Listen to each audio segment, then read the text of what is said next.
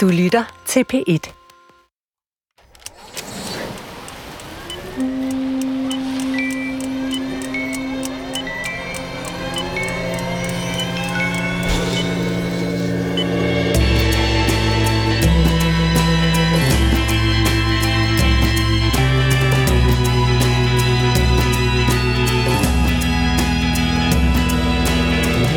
Det der med hele tiden at være i tvivl om din fornemmelse omkring et andet menneskes mærkelige opførsel? Er det rigtigt, det du oplever, eller er det bare noget, du piller dig ind? Og når det så viser sig, at du havde faktisk fuldstændig ret, jamen så kommer du måske også i tvivl om, den konsekvens, du efterfølgende drager, egentlig gør det helt klart for vedkommende, at dennes opførsel absolut ikke var i orden. Og sådan er der også i dagens radiofortælling. Der er masser af ubehagelige fornemmelser af, at noget er galt. Til gengæld så tror jeg aldrig, at dagens mandlige hovedperson nogensinde vil glemme, at han kom helt på afveje. Og hermed velkommen til radiofortællingen Blaffer i Knibe, som er tilretlagt af Cecilie Kubert og produceret undertegnet, og jeg hedder Torben Brandt. God lytning.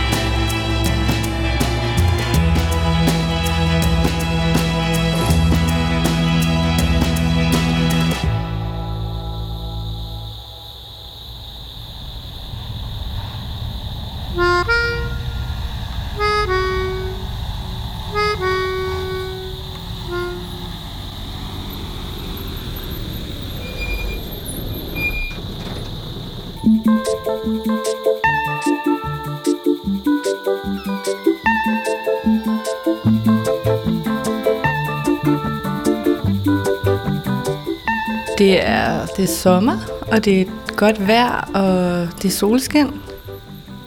Vi står der i sådan et bjerglandskab. En lidt mindre by ved grænsen. Det er ikke sådan en rigtig grænsekontrol. Det er ligesom bare en lille grænseby. I Frankrig, Spanien. Med nogle små huse og en masse natur. Og selvfølgelig en vej, hvor vi står ved. Det var så dejligt. Det var så godt. Virkelig en god ferie. To teenager, Min veninde og jeg, Nadia, som bare skal have det sjovt. vi var lige blevet studenter. Og vi havde bare tænkt, nu skulle vi ud og rejse. Vi skulle gøre et eller andet. Vi havde ingen penge. Jeg tror, at Nadia hun havde sådan 800 kroner eller et eller andet, og jeg havde fået SU. Sådan lidt øh, 1200 kroner. en halvhippier. Noget farvet tøj og en lille dreadlock i håret og sådan noget.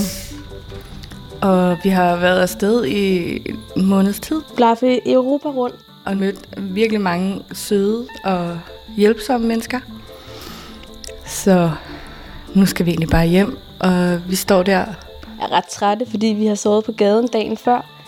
Men øh, vi skal noget spise, så vi går i gang med at lave noget mad, samtidig med, at vi står og blaffer.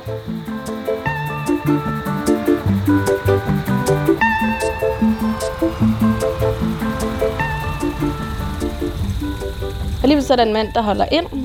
Sådan en lidt ældre familiefar, Han har sine to børn på bagsædet. omkring de 50. Lidt gråhåret, lidt stor, ikke tyk, men bare sådan lidt stor. Og vi hopper ind i bilen. Han virker sød og vil gerne presse os ind på bagsædet sammen med børnene. Sådan det der trankasæt med noget mad i, også ind. Han taler ikke engelsk, han taler kun fransk. Og jeg taler ikke fransk overhovedet. Det første, jeg lægger mærke til, er jo selvfølgelig, at han har to børn. Og folk, der har børn, de er jo... Dem har man jo sådan en instinktiv tillid til.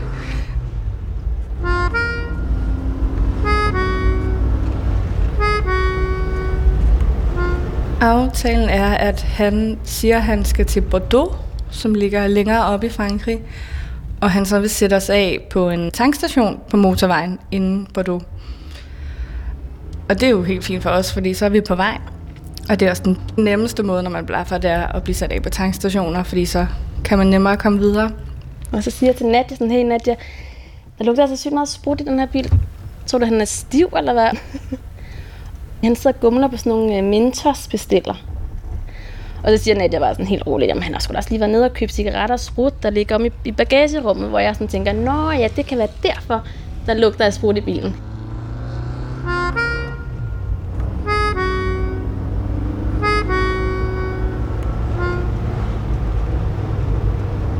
Og vi havde sådan en øh, stående aftale, som var, at der var ingen af os, der måtte sove i bilerne, når vi, når vi blaffede. Eller der skulle hele tiden være en, der var vågen. Men det er simpelthen så svært. Især hvis man har blaffet en hel dag, så er man så træt. Og så at komme ind i en varm bil.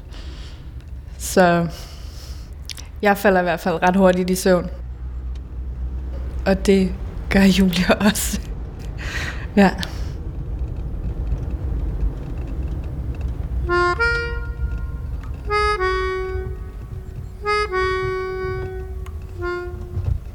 Det næste, jeg husker, er, at jeg vågner ved, at han ligesom drejer af motorvejen og kører ind i et, et form for industriområde, sådan en forstadsindustriområde.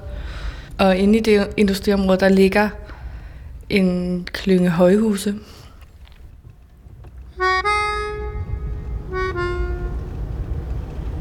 Og jeg når at vågne, inden han kører ind, så jeg når ligesom sådan at følge med, hvad vej han kører ind.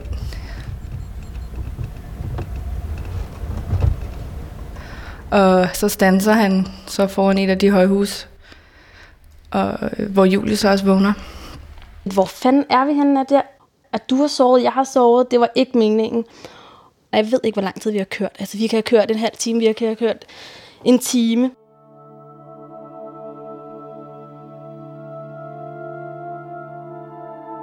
Og vi bliver så sat af ned på den her parkeringsplads. Og her der siger han, at han gerne vil sætte børnene af, og så vil han gerne køre os ud på motorvejen. Jeg tænker, det er lidt underligt, for vi havde en aftale om, at han ville sætte os af ude på motorvejen, og det ville være nemmere for ham jo, at bare sætte os af på en tankstation, og så køre videre. Men på den anden side, så har vi sovet tungt, så måske tænker jeg, at han ligesom ikke har kunne spørge os, hvornår vi vil, hvornår vi vil af. Øhm, så det egentlig er reelt nok, at han gerne vil køre sine børn hjem. Mm, og så spørger han, om vi ikke gerne lige vil med op.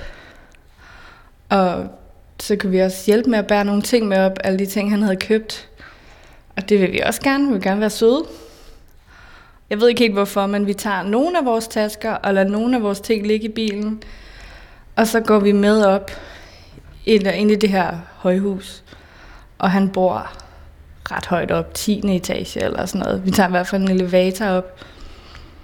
Da vi går ind ad døren, der kommer vi ind i sådan en rimelig ikke... Øh, jeg forestiller mig, at han, han lige er blevet skilt fra sin, øh, sin kone og har de her børn på weekend. Øhm, den er ikke særlig møbleret, den her lejlighed, og det, det ser ud som om, han sådan lige har købt møbler, sådan, så der i hvert fald er lidt hyggeligt, og så de kan sidde her og spise, og der er en sofa, og børnenes værelse er altså klart, øh, der står bare en, en køjeseng og en, øh, en sovesofa, øh, og jeg husker ikke, at der er noget legetøj overhovedet, jeg husker heller ikke rigtigt, at der er nogle ting i den her lejlighed, andet end to store lædersofaer, og sådan med et fjernsyn, og et spisebord. Og så er der sådan en altan med udsigt altså virkelig udsigt, ikke? Altså ud over det her industrikvarter, øhm, og de her flotte, store boligblokke, der bare vokser op i jorden. Han forsvinder på, på en eller anden måde lidt, da vi kommer op i den lejlighed. Jeg tror, han skal sætte hans indkøbte varer på plads. Øhm, så lige, umiddelbart lige da vi er oppe i lejligheden, så er det mest de der børn, vi sådan snakker med. Vi slår os ikke ned. Vi venter ligesom på, at, at vi kan blive kørt ud til motorvejen. Og, øh, og Nadia, hun går sådan ud og kigger på altanen og bare sådan, wow, fed udsigt. og han går ud på altanen og holder om hende på sådan en mærkelig måde, som jeg ikke synes er særlig betryggende. Hvor at jeg tænker, at altså, det her det er ikke rigtigt. Du skal ikke begynde at holde om, om Nadia på den måde. Og det der er, er også, at nu begynder han at blive, at når han skal spørge os om noget, så tager han Julie, fordi hun gør fransk, og så tager han hende ligesom enten med ud på altanen for at snakke med hende, eller ud i gangen og lukker døren. Sådan at jeg bliver, bliver lidt skør der. Og så viser han også den her pistol, som han sådan på en måde ret stolt over. Jeg ved ikke, om det er sådan en, en eller anden magtting, eller sådan, han skal lige vise os den her pistol i hvert fald, og sådan, den er han mega stolt over. Den står også over på hans reol, ikke? Der sker faktisk det, at han starter med at drikke whisky. At han åbner en flaske der og begynder at drikke. Og lige starten tror jeg slet ikke, jeg tænker over det. Øhm, men så kommer han og spørger, om vi vil spise med. for han vil gerne give børnene noget mad, inden han vil køre os videre. Og det kan vi jo ikke sige nej til. Igen, man vil jo gerne være høflig, og det er jo også helt færdigt, det er aften, det er, er omkring klokken 6, tror jeg, det er sådan noget spisetid. Så selvfølgelig skal de der børn have noget mad, og det vil vi da gerne være med til også at få noget mad, og så kan vi blive kørt ud til motorvejen bagefter. Så øh, ja, så han går i gang med at lave noget mad i køkkenet, og får, øh, får ham, den lille dreng, til at hjælpe sig. Inden for stuen kan man ligesom ikke se køkkenet, men man kan høre, hvad der foregår derude. Der er på et tidspunkt, hvor han råber af drengen ude i køkkenet. Og jeg kan så ikke forstå, hvad der bliver sagt, fordi det er på fransk. Men hvor det begynder at blive, det begynder at blive sådan lidt underligt.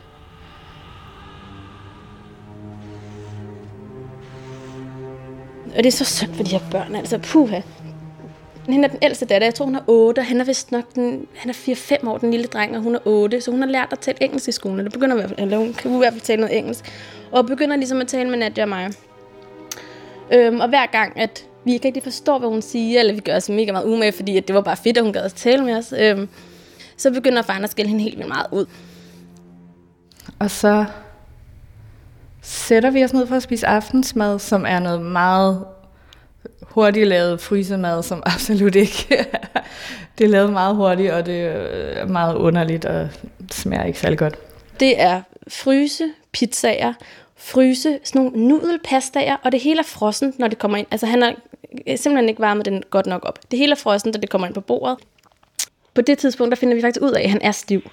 Altså at han jo så har været stiv, imens han har kørt. Han har bare faked det, og det har han jo helt klart gjort af gode årsager.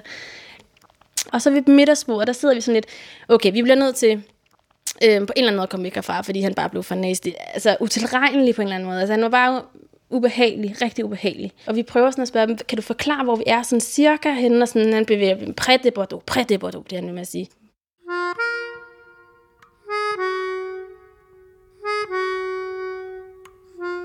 Og så øhm, vil han jo lige pludselig ikke forstå, når vi taler engelsk til ham, som han har gjort hele vejen igennem.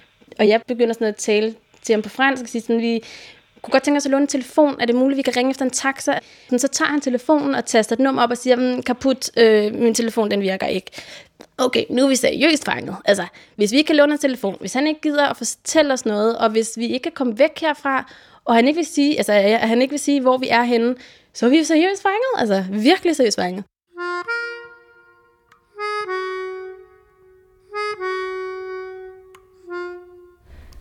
Der, hvor han bor, er... Det er ligesom bare sådan en klynge af nogle højhuse midt i et stort industriområde.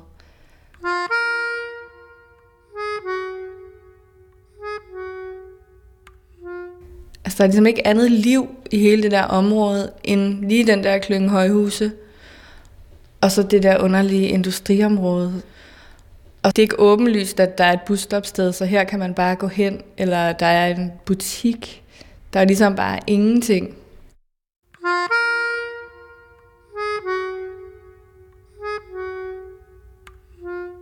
Og så kigger vi på hinanden og er sådan, okay, jamen, vi har ikke lyst til at gå selv, og vi kan ligesom ikke få ham til at hjælpe os, så må vi jo så må vi blive her.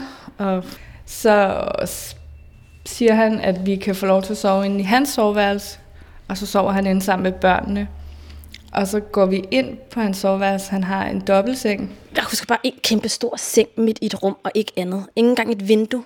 Men en kæmpe stor seng midt i rummet. Man kunne sådan lige kende sig rundt om. Og han står sådan i døren og forklarer, at nu skal vi alle tre sove i det her soveværelse og sådan står meget og illustrerer, at øh, jeg skal ligge i den side, og han skal ligge i midten, og Julie skal ligge i den anden side, og vi skal alle tre sove i den her seng.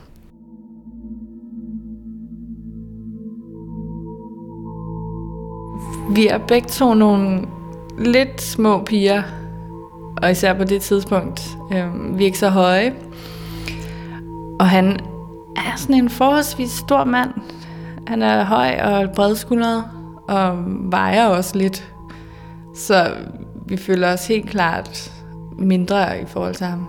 Så vi sidder inde på det her værelse, og bare bange, altså. Og kan ikke rigtig sådan finde ud af, hvad vi egentlig sådan... Udover vi bare sådan bange, vi siger ikke rigtig noget, vi sidder bare og venter. Og så kan vi selvfølgelig høre ned ad gangen, at, øh, at fjernsynet det kører, børnene de sådan er der, og sådan, at det bliver stille og roligt. Jeg tror måske, han begynder at lægge dem i seng. Det er blevet nat nu, og vi sidder oppe i sengen. Og jeg sidder med en lysestage i hånden. Sådan lidt stor lysestage. Og Julie, hun sidder med en, en flaske vodka, vi har med. Og så har vi hver vores våben, vi kan forsvare os med, hvis det skulle blive nødvendigt. Og lige så er det bare et kæmpe brag. Altså sådan, hvor jeg tænker, hvad sker der? Og vi aner ikke, hvad der sker. Men så hører vi så ham komme gående ned ad gangen. Jeg tænker, fuck, han er på vej ned til sit soveværelse, ned til os. Hvad skal vi gøre? Så jeg sætter mig sådan, på, altså jeg sætter mig sådan op på knæene.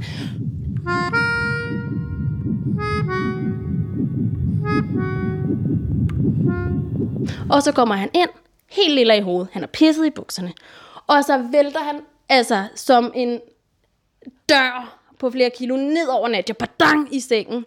Og jeg farer op, og Nadia hun farer op, og der er jo ikke særlig meget plads rundt om den her seng, så vi står sådan på den anden side af sengen, og han ligger i sengen og prøver sådan at famle ud efter os. Og så får jeg så rejst mig op og sådan råber bare, Lykke, lykke, hvor er bilen? Vi skal have bilnøglerne, vi skal væk herfra, vi skal ned og have vores tasker. Og han fatter ikke noget, så han går kold på sengen. Heldigvis er han så fucking stiv, jeg tror det var redning, at han går kold på sengen, så vi kan løbe ud af soveværelset. Vi vil rigtig gerne have vores ting ned i bilen, så vi leder desperat efter bilnøglerne. Og lister rundt og åbner skuffer op, og er sådan bange for, at han vågner hele tiden. Og vi kan bare ikke finde de der bilnøgler. Og til sidst så bliver vi enige om, at så må det bare være ærgerligt. Så må vi undvære vores ting, fordi nu skal vi simpelthen bare ud af lejligheden. Og lige, lige det øjeblik, at vi åbner hoveddøren, så ser vi, at nøglerne hænger på en krog ved siden af døren. Vi tager nøglerne ud af døren, ind i elevatoren og står og kigger. Okay, vi er oppe på 16. etage.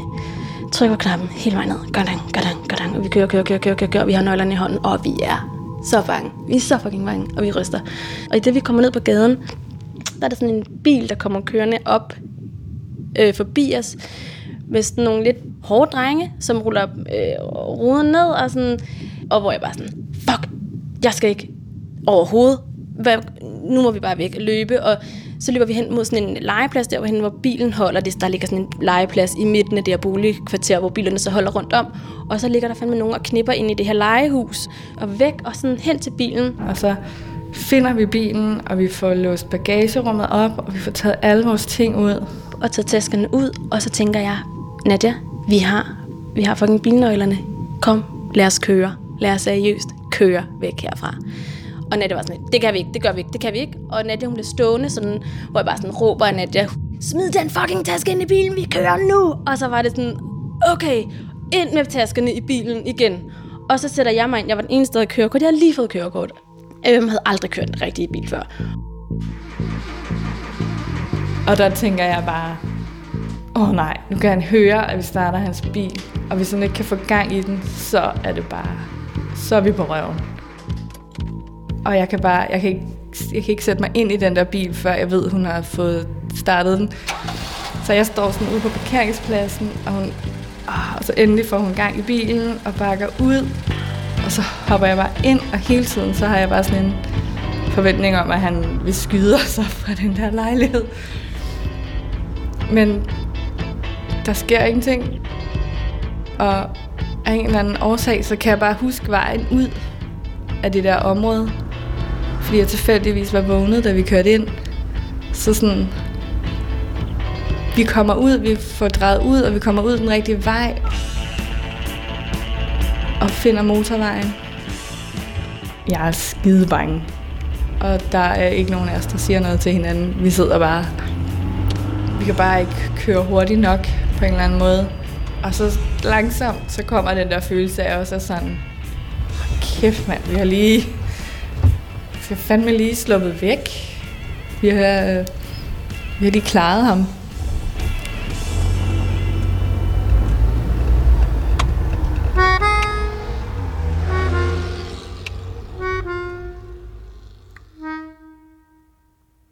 Så begynder tårne bare at trille. Så græder vi bare. Fuck, fuck, vi er skrevet for det her. Vi er skrevet for de her børn. Altså, vi har stjålet hans bil. Altså,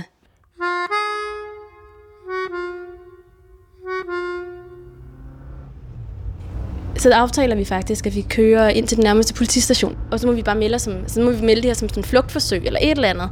Øhm, fordi vi har jo stjålet den her bil. Og det er, sådan, det er det, vi aftaler. Okay, så vi kører sådan mod Paris. Og sådan, og så bliver det sådan rimelig okay at køre den her bil også, ikke? Vi har blaffet en måned.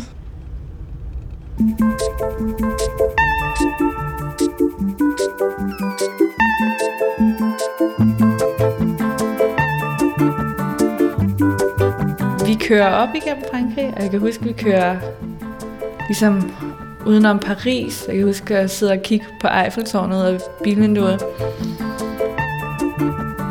Og så beslutter vi os for, at nu kan vi jo lige så godt køre til tanken er tom. Har vi bilen? Og der begynder vi sådan at slappe lidt af. Okay, det er faktisk, det er faktisk også meget sjovt. Da nu har vi, nu har vi den her bil. Og det er lidt vildt. Men vi er hele tiden sikre på, at vi i hvert fald, altså, den skal blive i Frankrig. Vi skal ikke, altså, det ville være rigtig dumt at prøve at køre over en grænse med den, ikke? Men så sker der det, at det på det tidspunkt er der ikke noget sådan grænsekontrol. Så lige pludselig kører vi motorvejen, og så er der sådan en... Du kører nu over den belgiske grænse. Og der er ikke nogen, der er ikke nogen afkørsler. Så vi er ligesom nødt til at følge, og så kører vi over den belgiske grænse. Og lidt efter, så tænker vi, åh oh, nej, hvad gør vi nu? Og så kører vi også over den tyske grænse. Og der begynder vi ret meget panik, og tænker, at nu begynder det at blive rigtig dumt det her. Indtil videre har vi ligesom godt kunne forsvare det over for os selv, at vi havde været ude for den her oplevelse, og vi fortjente ligesom at køre i den her bil. Nu har vi kørt over to landegrænser med den. Nu begynder det at blive sådan ikke så smart. Så da vi kørte over den tyske grænse, så finder vi, stopper vi den ved den første resteplads, vi kan, vi kan finde, og sætter bilen.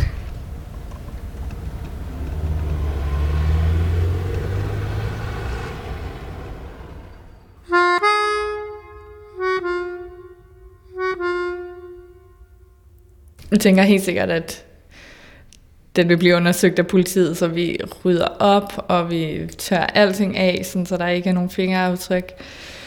Og øh, så lægger vi nøglerne ind i handskerummet, og så låser vi bilen af, smækker vi bilen. Og så går vi væk fra den.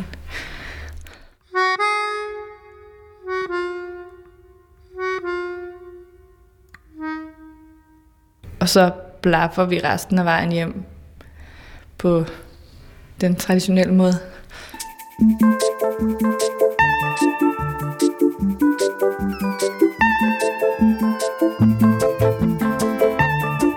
Så det var sådan en halvandet døgn på, øh, på de europæiske motorveje, som bare var vilde, altså. Så tog vi hjem, og så levede vi videre i København. Og der er aldrig sket noget og et lille mindre flugtforsøg, for ikke at blive overgræmset af en dum far.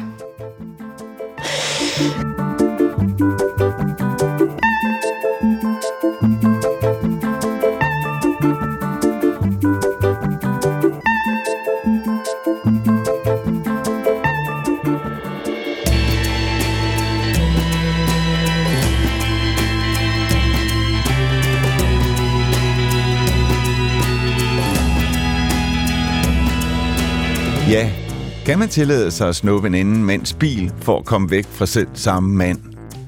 Jeg må ikke de fleste vil være enige i, at under så særlige omstændigheder som her, er det i orden.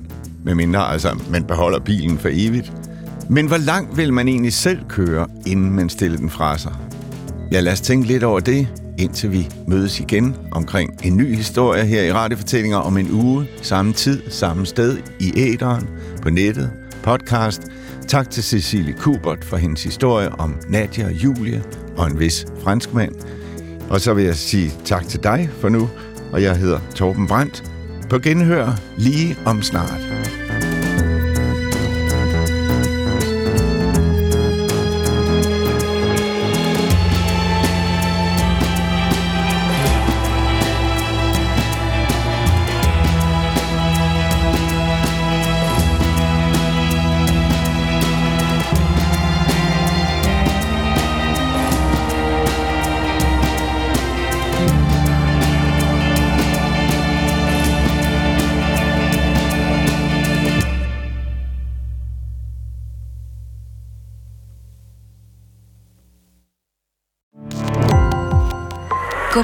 Opdagelse i alle DR's podcast og radioprogrammer. I appen DR Lyd.